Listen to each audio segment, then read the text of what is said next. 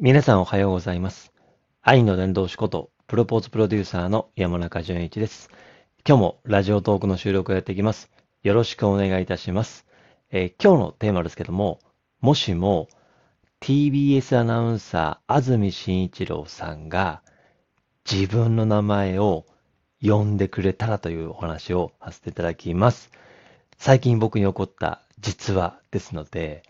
えーすごい興奮したですね、あの、嬉しいエピソードですよね。今日のね、先ほどツイッターでも紹介をしたんですけども、ちょっとタイムリーだったので、お話をさせていただきます。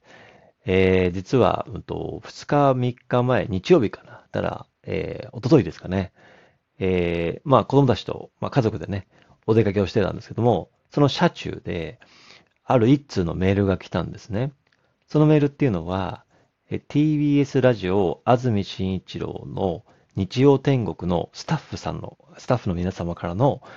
えーね、あの、メッセージというかな、あの、メールでございまして、そのメールが来た時にですね、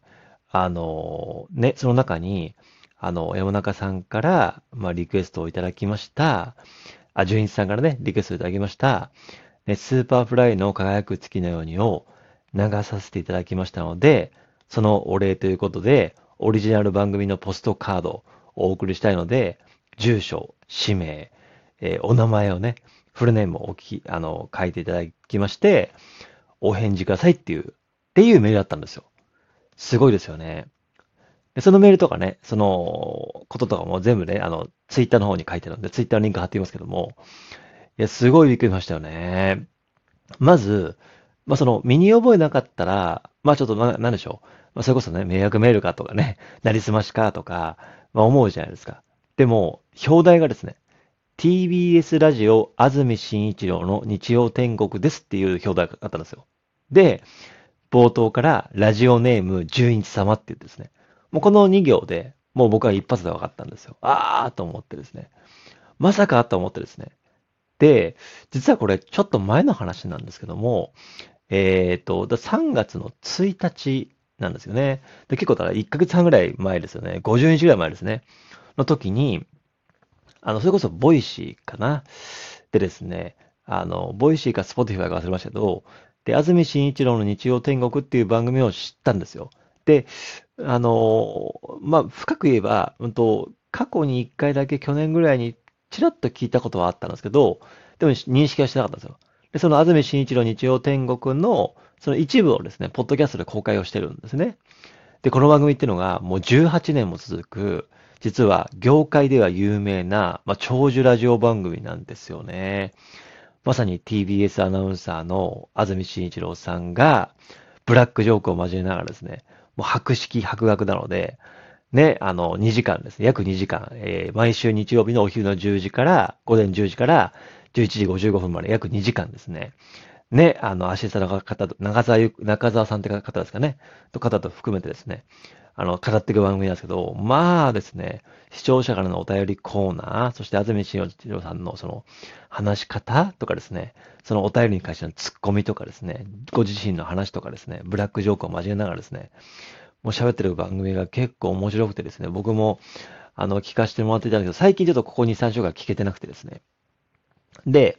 まあ、そもそもですね、そのところで、カバンの話っていうのは実はあったんですよ。で、あの、視聴者の皆さんから、ね、例えば、えー、今週のね、その流れた回はですね、流れた回は、ね、うんと、友達の、あの、笑った友達のエピソードみたいなところで、で、僕が聞いた回がですね、回が、ね、次の、その、来週のコーナーでは、カバンの話をしますので、ぜひ、カバンのお話のなんかエピソードある方は、番組に送ってくださいっていうふうに言われたんですよ。で、僕にはね、ふと思い当たる節があってですね。で、あの、まあ、これはツイッターの方に書いたので、まあ、詳しくは、まあ、ツイッターの方に、あのね、あの、見てほしいんですけども、リンク貼ってますね。でですね、あの、僕が、ま、付き合って妻と9年前の時にですね、僕の初めての誕生日の時に、妻がですね、まあ、あるさちょっとしたサプライズをしてくれたんですね。それは、僕が欲しかった、あの、まあ、仕事用のカバンですね。カバンを、まあ、あの、二人で、まあ、一緒にこう選んでくれて、誕生日プレゼントで選んでくれて、まあ、それを、まあ、お互いまだね、一人暮らしとかしてたので、お互い暮らしてたので、自分の家に持ち帰り、そしてね、妻にでお礼の電話をし、その時にね、あの、妻から、あの、そういえばそのカバンね、あの、出してみてよみたいな話になった時に、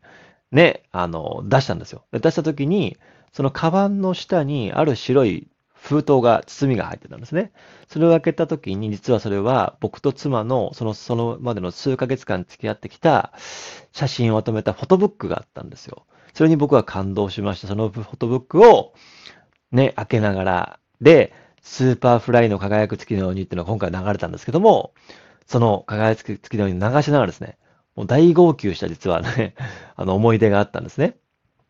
まあ、その思い出とかもツイッターの方であの紹介してるんで、ぜひツイッターの方見てほしいんですけども、ね、それがあってですね、そのあの思いを書いたんですよ。で、そのね、あの、ツイッターの方には僕がそのね、あの、番組に寄せたメッセージをもとに、うんとね、元に、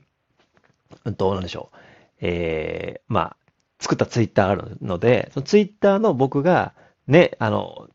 結構バズ、あの、僕の中では結構バズってるからね、結構思い出深い、そのね、あまりにも衝撃的だった歌手 Superfly さんが大好きな僕、妻と付き合って最初の僕の誕生日ってところから始まるツイートがあるんですよ。これが1万6000インプレッションぐらいで、まあ結構ですね、プロフィールもいっぱいね、見ていただいて、結構あの、3月の7日にしたツイートを、まあね、今日上げたツイートの中に一番下のが貼ってるんで見てほしいんですけども、その元となった僕が今回、え TBS ラジオ安住紳一郎の日曜天国のスタッフさんに、その送った元々のそのメールがあるんですよ。そのメール、せっかくなんでこのラジオトークの方で読ませてもらっていいですか？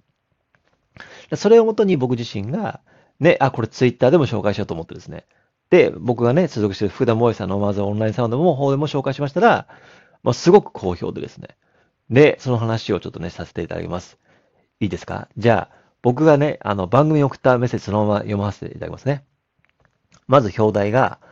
えー、表題がですね、お便りコーナー応募、カバンの話ってことで、TBS ラジオ、安住紳一郎日曜天国、安住さん、スタッフの皆様、いつも楽しい放送ありがとうございます。最近、 Voicy で見つけて楽しく聞かせていただいてます。YouTube のチャンネル登録、Twitter もフォローさせてもらいました。以下お便りです。読んでいただければ嬉しいです。よろしくお願いします。とこで、あの、本編に入ってるんですね。それが、ラジオネーム30代純一ってことね。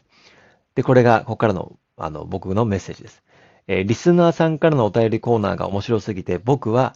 あんな面白いエピソードは送れませんが、ちょうどカバンの話で、僕と付き合ってすぐの時、僕と、ちょうどカバンの話で、妻と付き合ってすぐの時のことを思い出しましたので、お便りさせていただきます。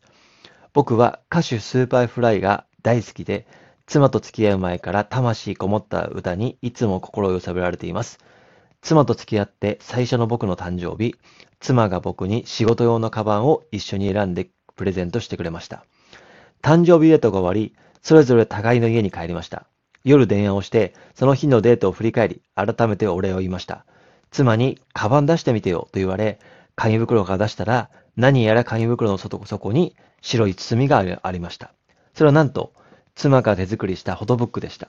付き合って3ヶ月しか経っていないのに、思い出の写真がぎっしり。その写真一枚一枚の下に、それぞれ言葉が書いてありました。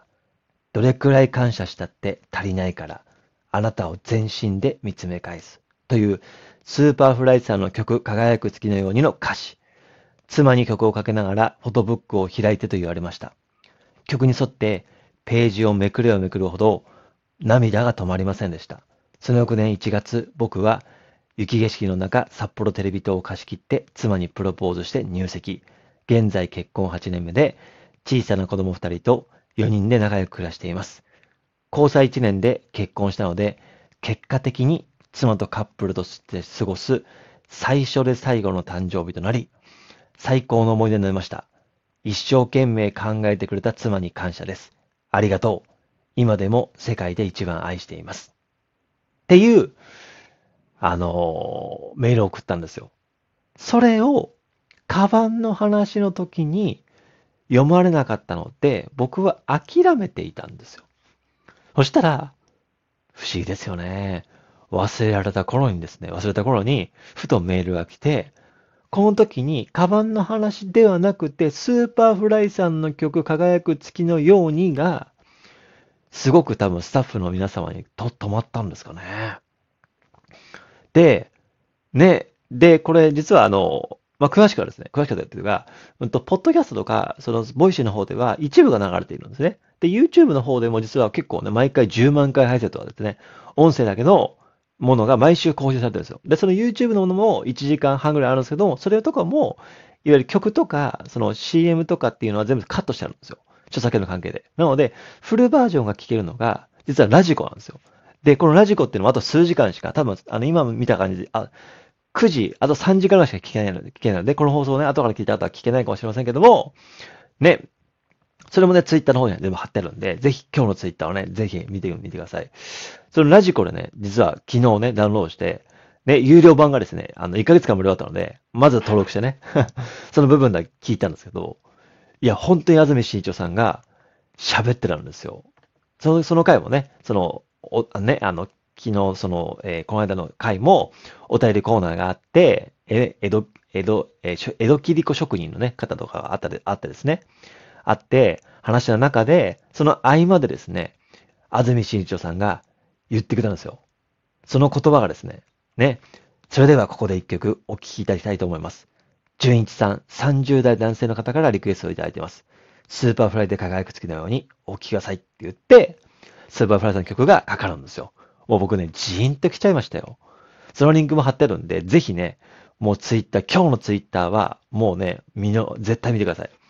ね、ということで、え今日ツイッターね、やったんです。そして今日はね、お昼11時30分から12時まで、夫婦ラジオ番組やってるんで、概要欄の方から見てください。なので、今日は概要欄、ね、ツイッター見てほしいですし、お昼11時30分から、ね、あの、夫婦ラジオ番組ぜひね、お聞きください。ということで、TBS ラジオ日曜天国の皆様、日曜の皆様、本当にありがとうございました。安住さん、大好きです。では、また。